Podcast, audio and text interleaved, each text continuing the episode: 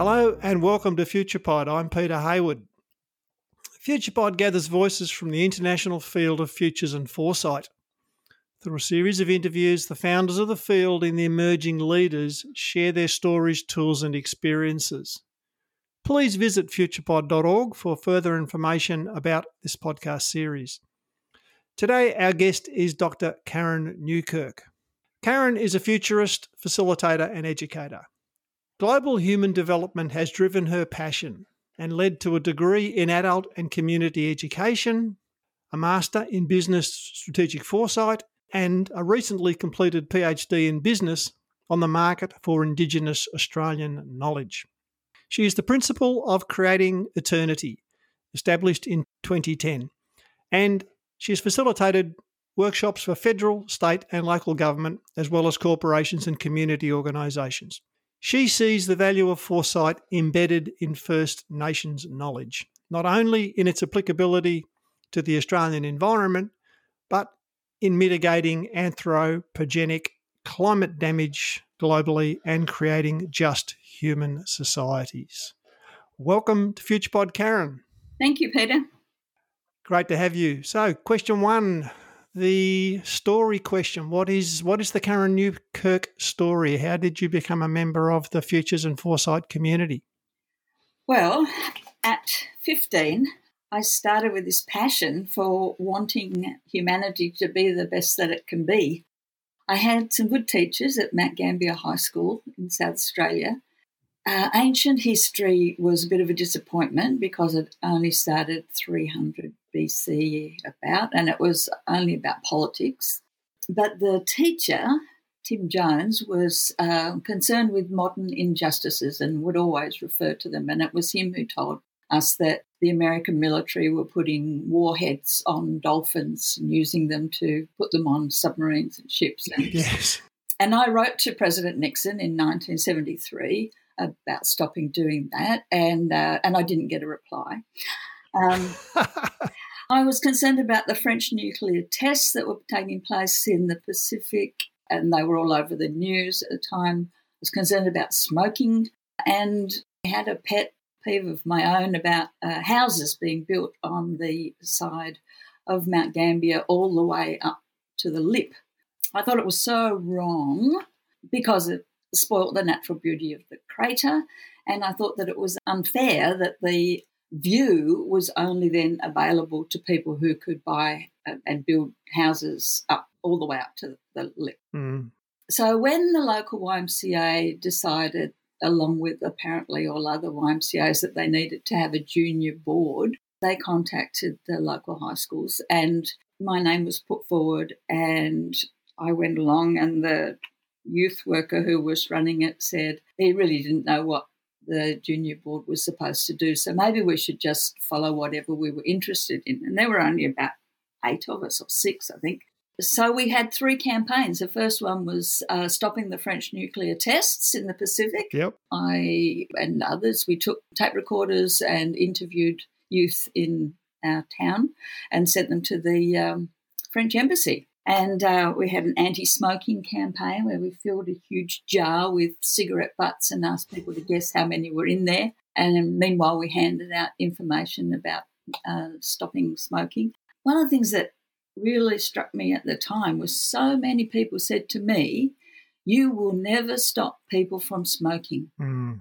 And I was kind of floored that, uh, like, I wondered how these people thought anything ever changed. But you know, at the time we were surrounded with smoke. It was, you couldn't walk down the street, you couldn't go to a restaurant. We were surrounded in smoke in the 1970s. And so, yeah, to some people it was unimaginable that that could be changed. Yeah, and normalised to the point where people are now offended if you smoke around them.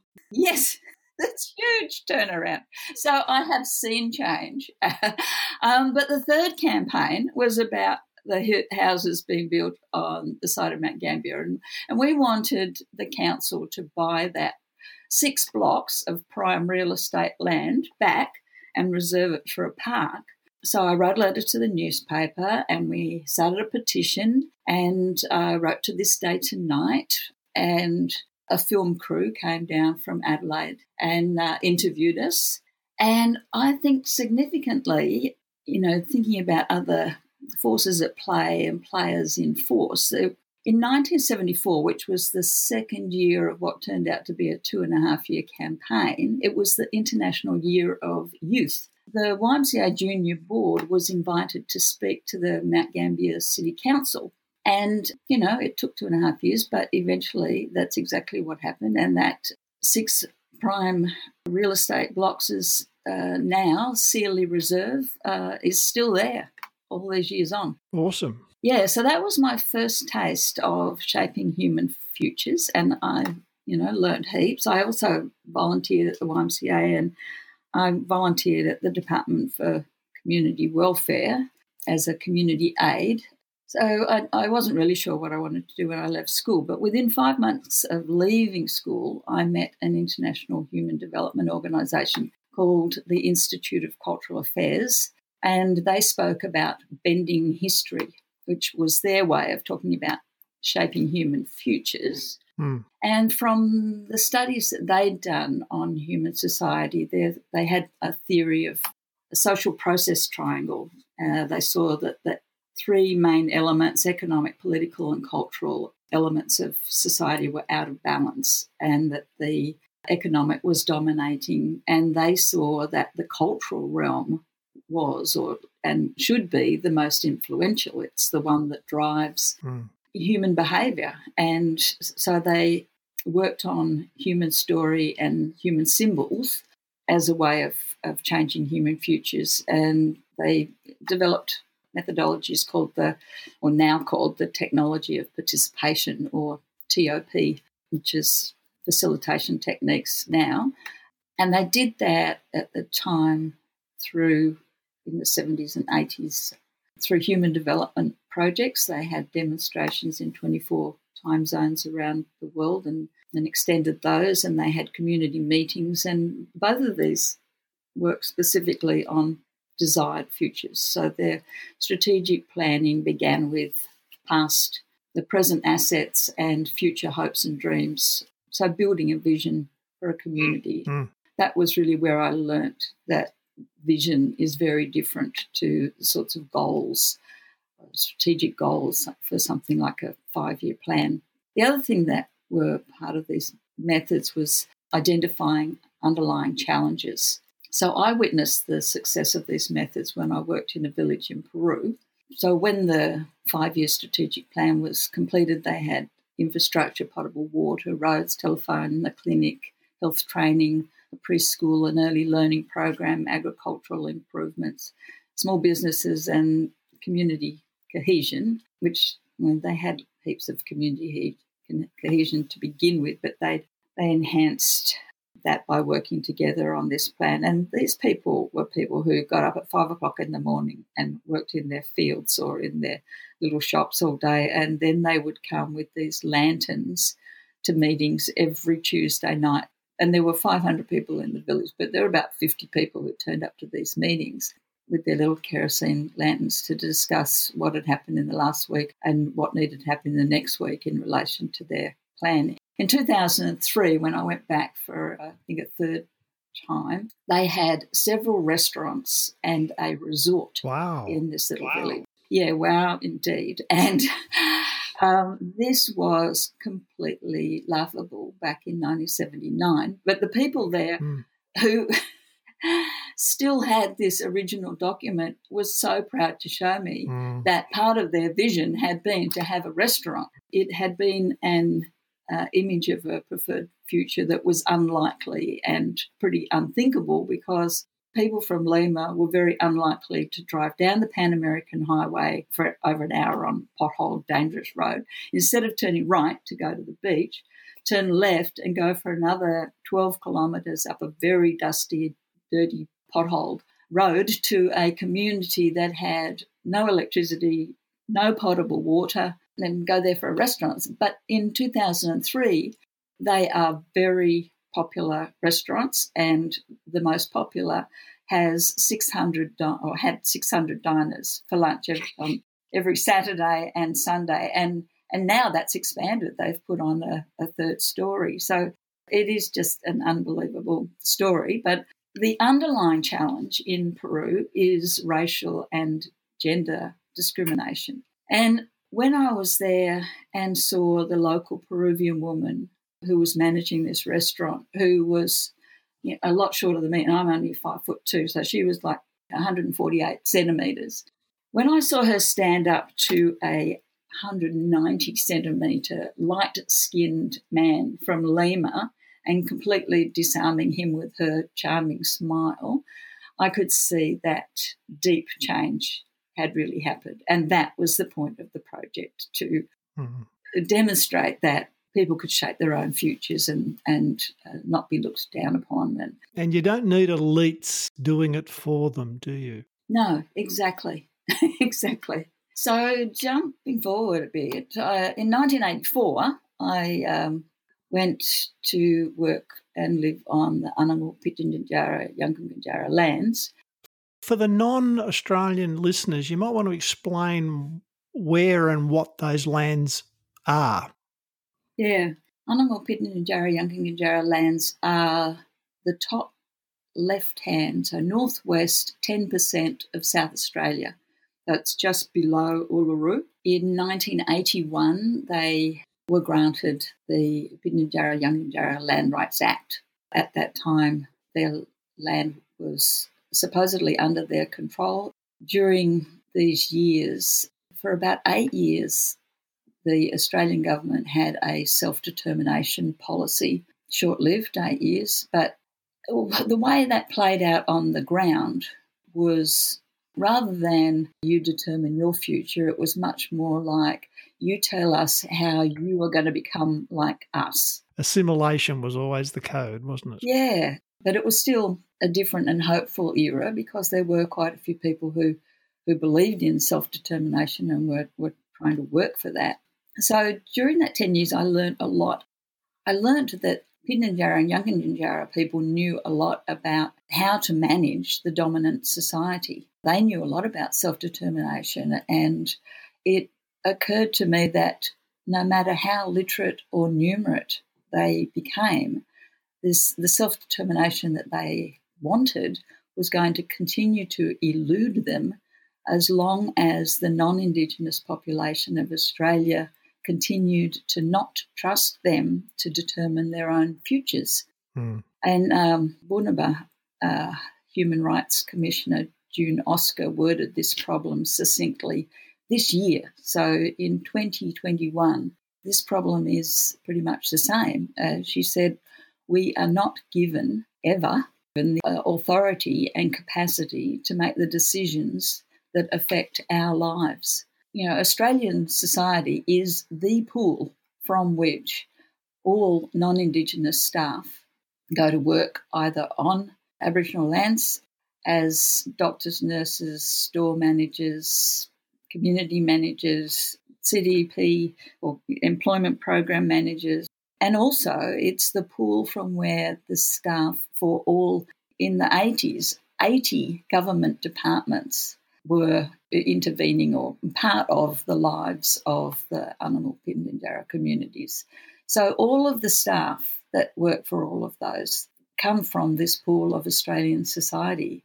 And so, when I left in 1994, uh, on the one hand, uh, it was still hopeful because it was before 1996, and uh, I guess that's a whole different history that we probably don't have time for. But it's a kind of marks a place where we started to go backwards.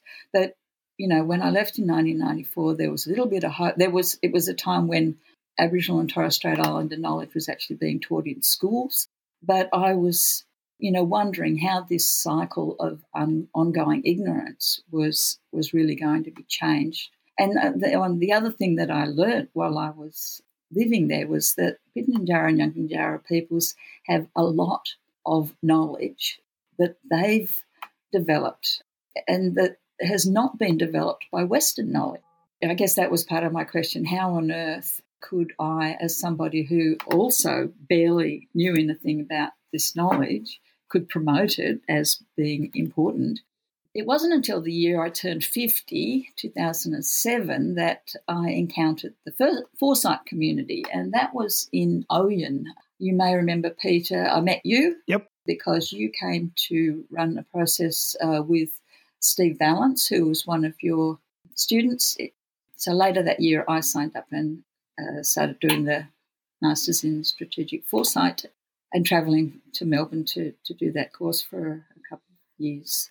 And it was there that I encountered the TED Talks by Hans uh, Rosling, which was profound for me because it gave me reason to believe that my optimism was well grounded. I guess in my optimism, in often talking to people about what's possible, people have often retorted that uh, I'm just naive. Mm-hmm. But seeing Hans Rosling's statistics made me realize that you know what I want and what I believe in uh, the the possibility for not just humanity but for all of life uh, on Earth to be all that it can be, you know, is is feasible. And we are in this huge universe that we are the only life that we know of, and life is pretty wonderful. You know, we sense things, we witness the wonder of the universe, and we play our part. So I'm excited, I guess, as excited about longevity as Alison Dukeman expressed in her podcast. Mm. Um, but I'm not focused on individual longevity. I'm focused on the longevity of the collective of life on Earth, humanity, and the biosphere. Excited that that could go on for as long as we can uh, not even imagine.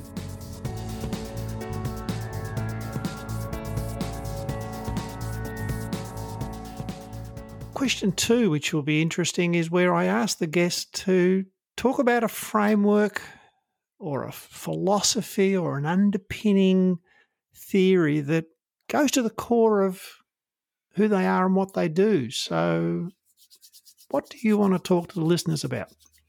Yeah, so in the broad spectrum of possible futures, I've spent most of my career working on desired futures, working with people on visioning and strategic planning.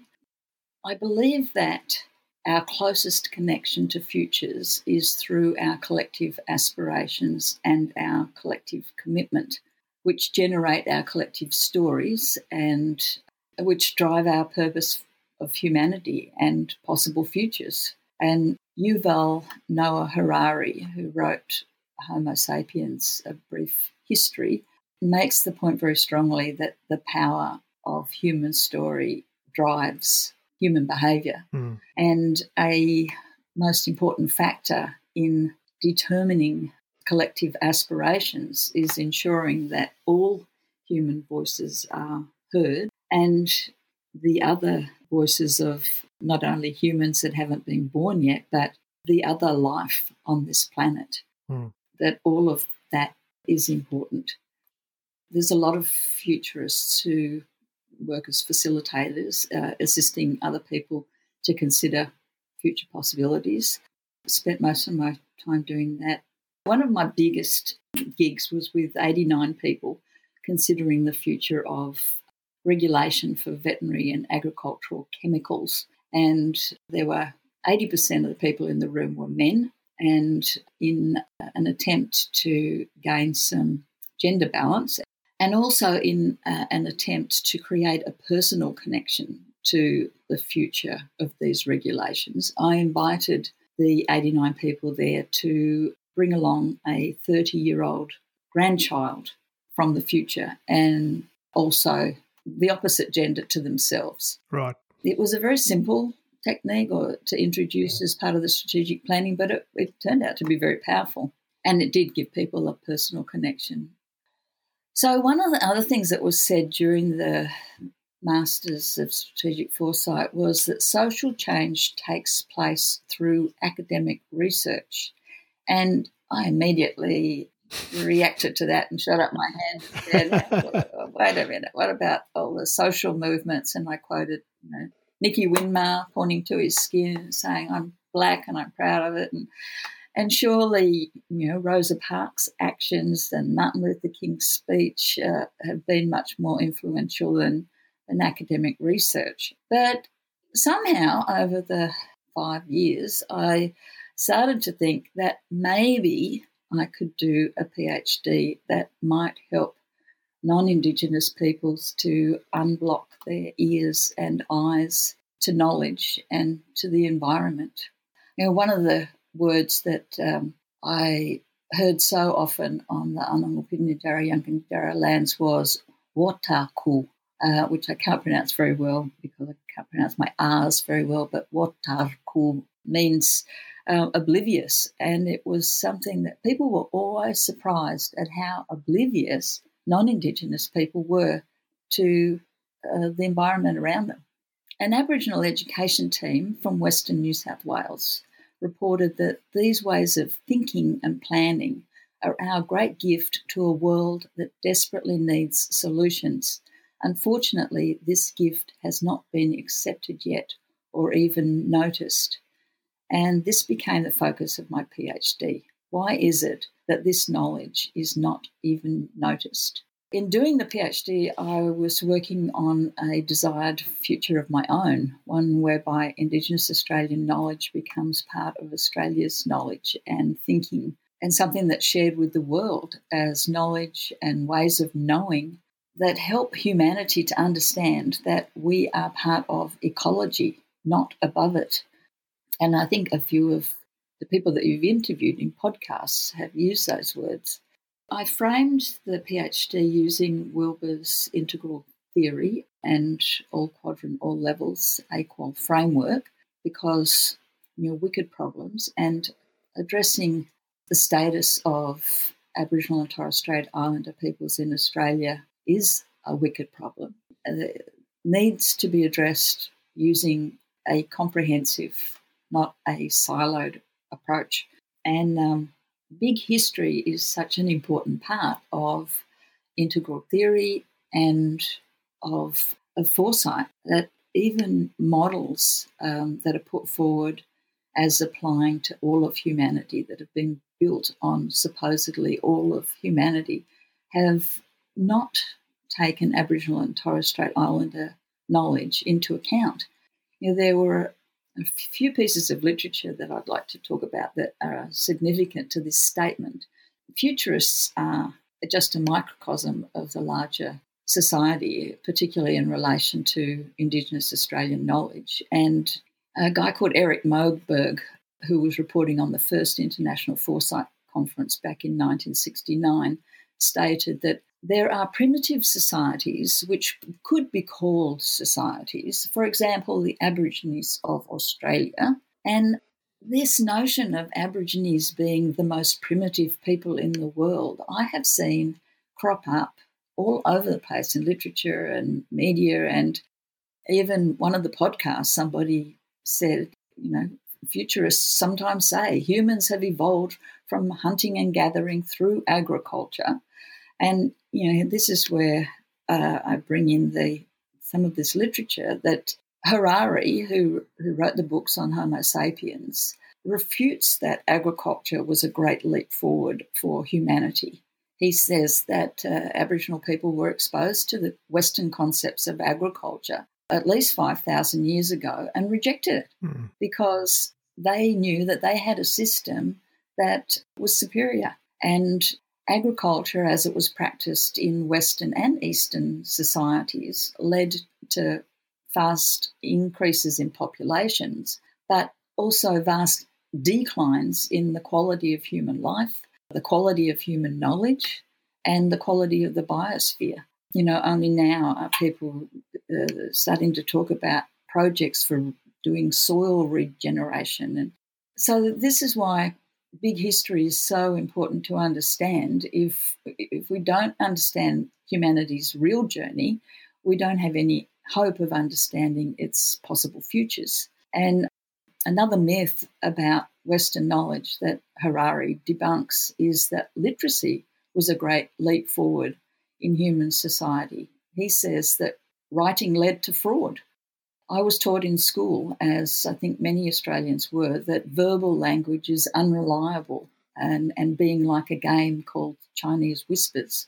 There's a PhD on sea level rise by Nunn and Reid.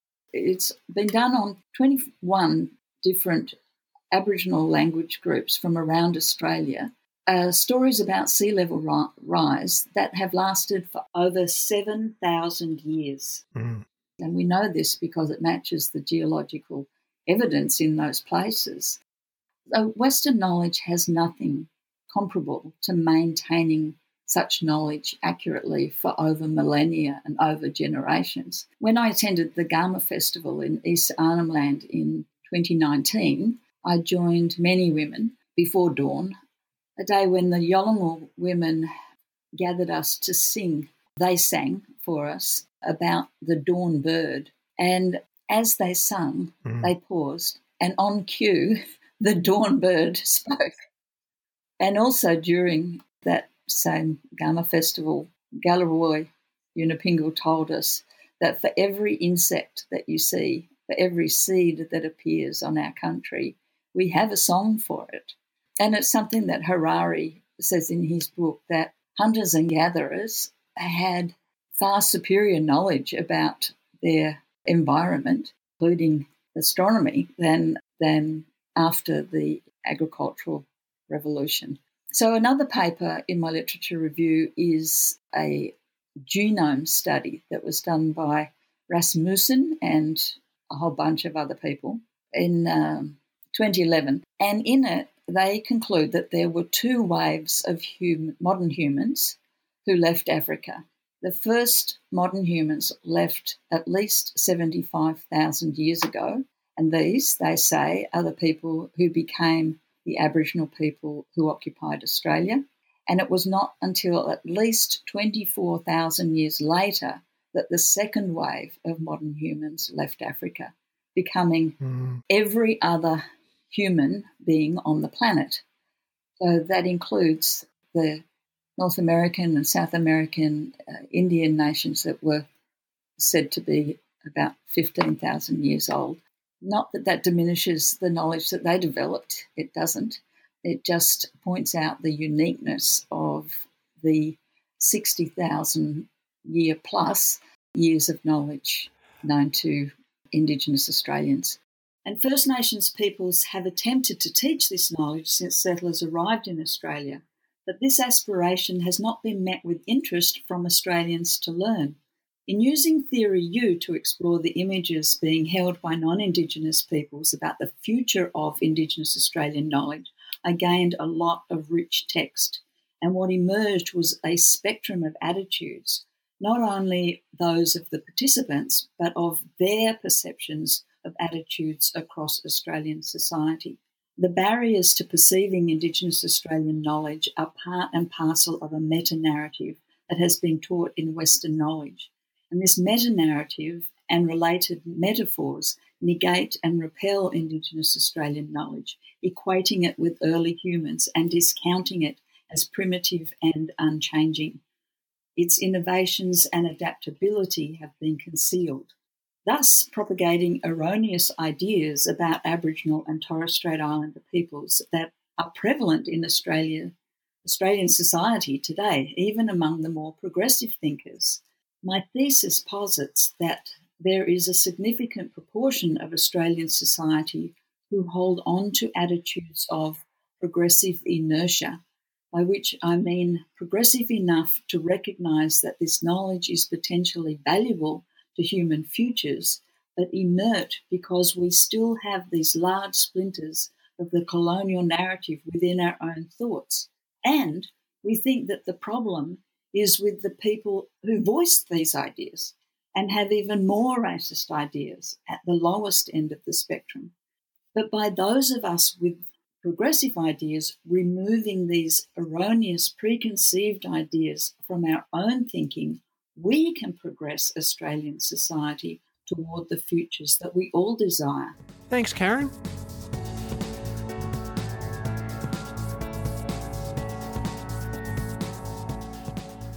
It's interesting. So, interested to move on to question three, because the one where I ask you to now just talk about the things you're paying attention to in the emerging futures around you. You know, clearly, you know, with what you're thinking, there must be things that you're seeing now that give you hope, and also you're seeing things that possibly give you concern. So, so what are the emerging futures that you're paying attention to? Existential hope in in human society uh, and in our biosphere. So, going back to Hans Rosling's uh, TED talks, his main message is that the seemingly impossible is possible and that we could have a good world. You know, he says that the Gates Foundation and UNICEF and all the rest are, are saving the whole survival of the planet by making sure that the poorest 2 billion people have access to health and education. And, you know, he says, Rosling says that he's not a pessimist or an optimist, but a very serious possibilist. Great term. Yeah, and I think that that's where I sit. He says that uh, the media has turned our fears into erroneous preconceived ideas. And, you know, I, I guess that's what I see Australia battling with, and that's what my PhD has been on is what is it that non Indigenous people need to unlearn to be able to hear the wisdom that's available to us. And there is so much Indigenous Australian knowledge that has survived, which is amazing. You know, Rosling leaves us with four rules of thumb about the future as a way to approach the future that most things improve, that most people are in the middle, that countries need social development, and fourthly, that the things that we fear are unlikely to kill us. The things that we aspire to. Don't be ruled by our fears that mm. preconceived ideas about indigenous. Well, it's like your Peruvian restaurant. Yeah. Here was a bunch of people that believed they could create a restaurant that people would want to travel to. Yep.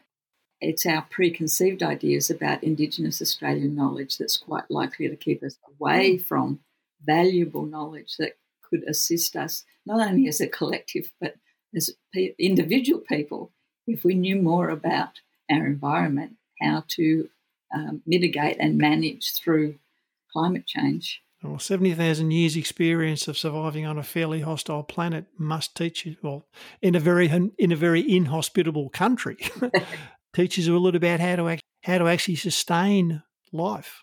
Yes, yeah, yeah, exactly. You know, indications are that you know, while the knowledge across the nation, you know, over 700 different language groups that, that develop different knowledge. The same kind of interaction took place in Australia that took place with the other wave of humanity, in that there was knowledge that was shared, and so people learnt from each other. When I was doing the um, the Masters of Strategic Foresight, I started thinking about four categories of knowledge that fit together in my mind as kind of a literacy of the land. And, you know, while I can't really talk about Indigenous knowledge because I know so little about it, I, have found that I need to give non Indigenous people, uh, especially those scratching their heads, some clues. So, you know, one is the 21 stories from around Australia. That fits into a category of uh, enduring narrative. Then acute observation an example is of a Djadjawurrung woman who heard the larvae of a moth under the bark of a tree several feet away. And alert responsiveness, you know, when Flinders sailed around Australia in 1801, he and his Marines docked near present day Albany in WA, and the Marines in his crew they paraded on the beach, and the Noongar people were watching this and were able to reenact that performance over 30 years later when the settlers arrived. So, you know, what a superb example of foresight that the Noongar people studied every move of these strange people who landed and then were able to reenact it. They, mm. 30 years later, from the, uh, the person out the front bending their elbow and uh, putting their hand up by their eye and wiggling their fingers, and the you know the row of Marines copying it. So you know, that kind of detail, mm. Acute observation, and alert responsiveness is what part of what we need in, and as well as enduring narrative and holistic attentiveness. So, holistic attentiveness to our environment, it, we're starting to get clues of that from fire management.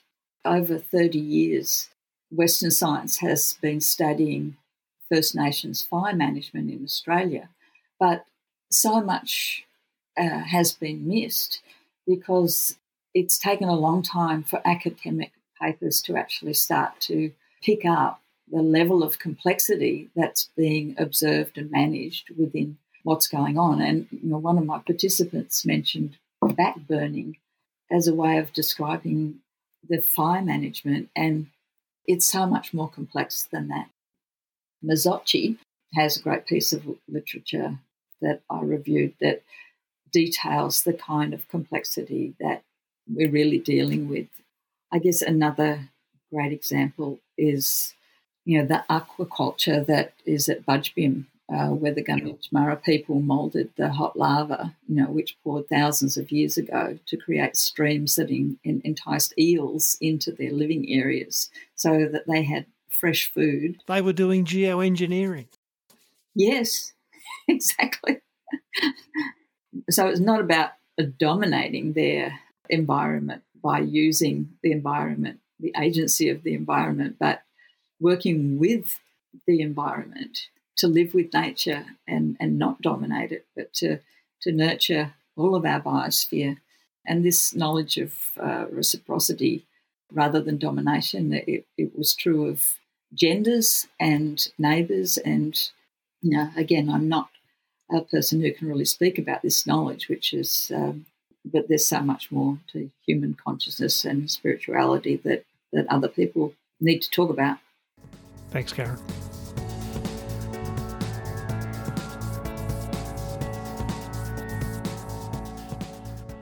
Fourth question the communication question. So, how do you explain what you do to people who don't necessarily understand what it is you do? Yeah, uh, I tell stories like the ones that I've shared with you. You think that it's difficult talking about futures to people who've never considered it. Try talking to Australians with preconceived ideas about Indigenous Australian knowledge and add to that that as a non Indigenous person, I can't really speak about Indigenous Australian knowledge.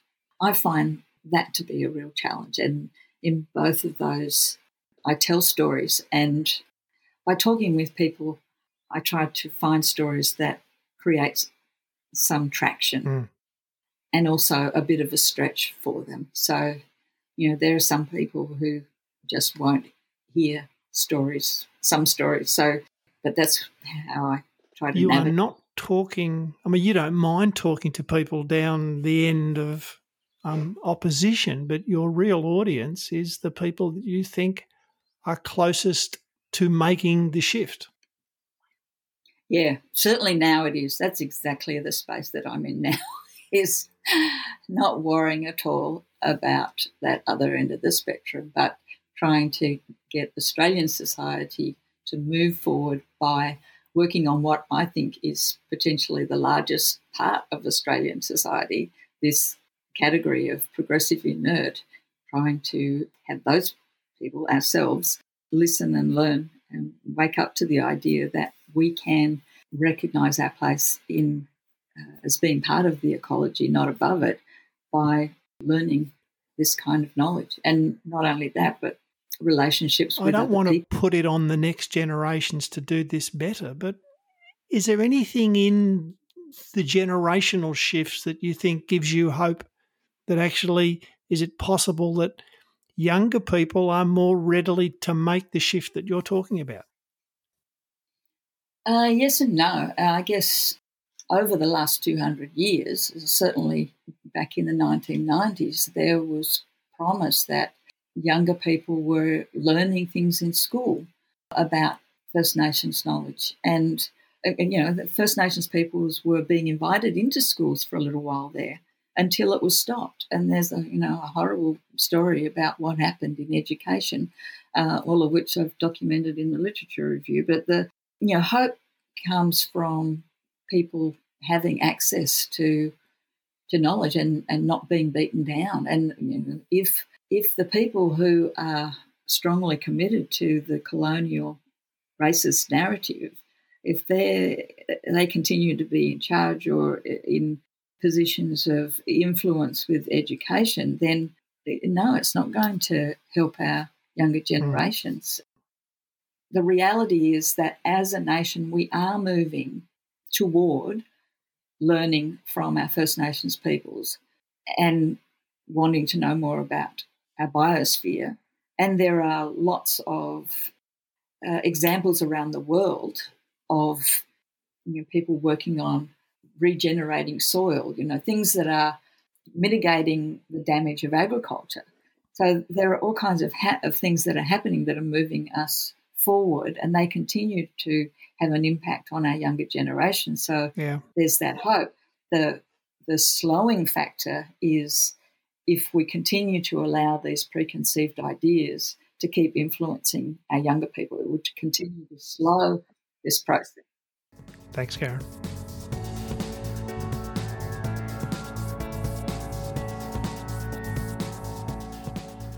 Last question.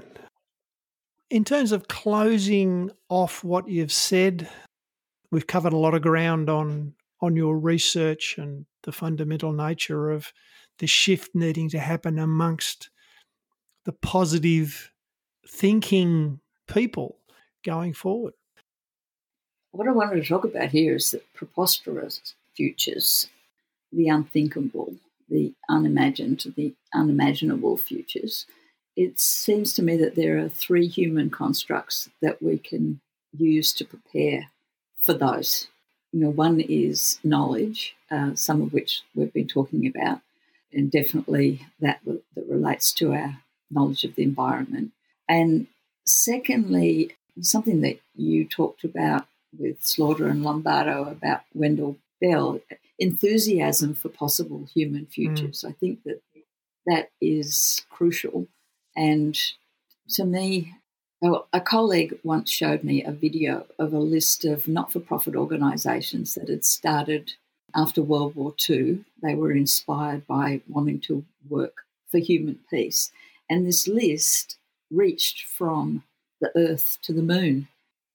Hans Rosling's statistics and the way that he talks about the measures that show that human development is improving is one. And the other is whenever I've listened to speeches by Australians of the Year, they always talk about how profoundly humbling the experience has been for being nominated as the Australian of the Year because they've started off with a room of 100 people who've been nominated from each state and territory for all the various categories the young and the senior and the local hero and and every one of these peoples has an inspiring story. And that's 100 people every year. So just looking mm. at the maths of it, you know, 100 people who are actively working to shape humans human futures in a positive way. And, you know, Australia's population is three thousandths of the global population, or, you know, 0.03%. You know, therefore, there's uh, at least 33,333 inspirational people over the world every year working on shaping positive futures and you know more than I could ever read about.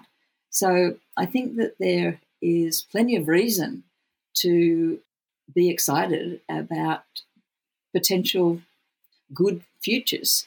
And thirdly, you also agreed in the conversation uh, with Wendell Bell about at the center of creating futures should be ethics, uh, ethical values. And um, Zia Sardar mm. also stated that all virtues are the only tools that we have to navigate post new normal times. Ethical values and virtues extend beyond our familiar images. So, creating futures that are ethical and open require that we hone those virtues in the present, that we bring those virtues to bear on present issues, beginning with ourselves. So, to me, preparing for all possible futures means honing these qualities through dealing ethically with the real moral issues of our time. And two of those are how humans relate to our biosphere and how humans relate to each other. And Australia has been given an important invitation in the form of the Uluru Statement from the Heart.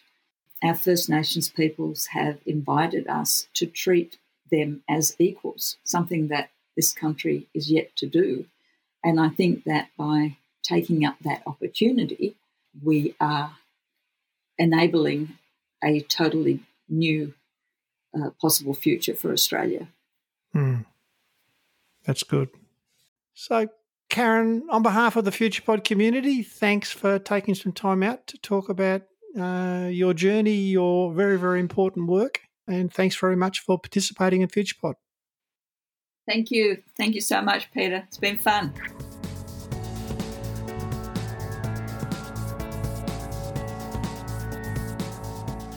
This has been another production from FuturePod. FuturePod is a not for profit venture. We exist through the generosity of our supporters. If you would like to support FuturePod, go to the Patreon link on our website. Thank you for listening. Remember to follow us on Instagram and Facebook. This is Peter Hayward saying goodbye for now.